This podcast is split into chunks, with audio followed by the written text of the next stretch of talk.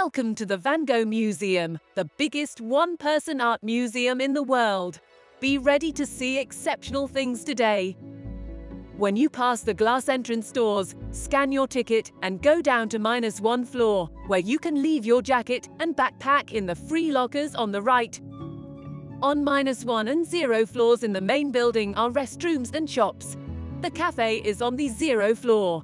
You can reach that by escalator or elevator. They are next to each other here on minus one floor. In the other part of the entrance building is a temporary exhibition. You can visit it after you visit the main collection. This self-guided audio tour will take about an hour depending on your pace and desire to spend time at each masterpiece. You are free to skip a step or pause the tour and continue anytime you like. A little warning. The museum workshop is in the rooms Sometimes there is fresh paint or a new setup. So the famous works of art are here, but sometimes in a close nearby room. Please note the museum is a living organism, and paintings may be relocated or loaned to some other institutions.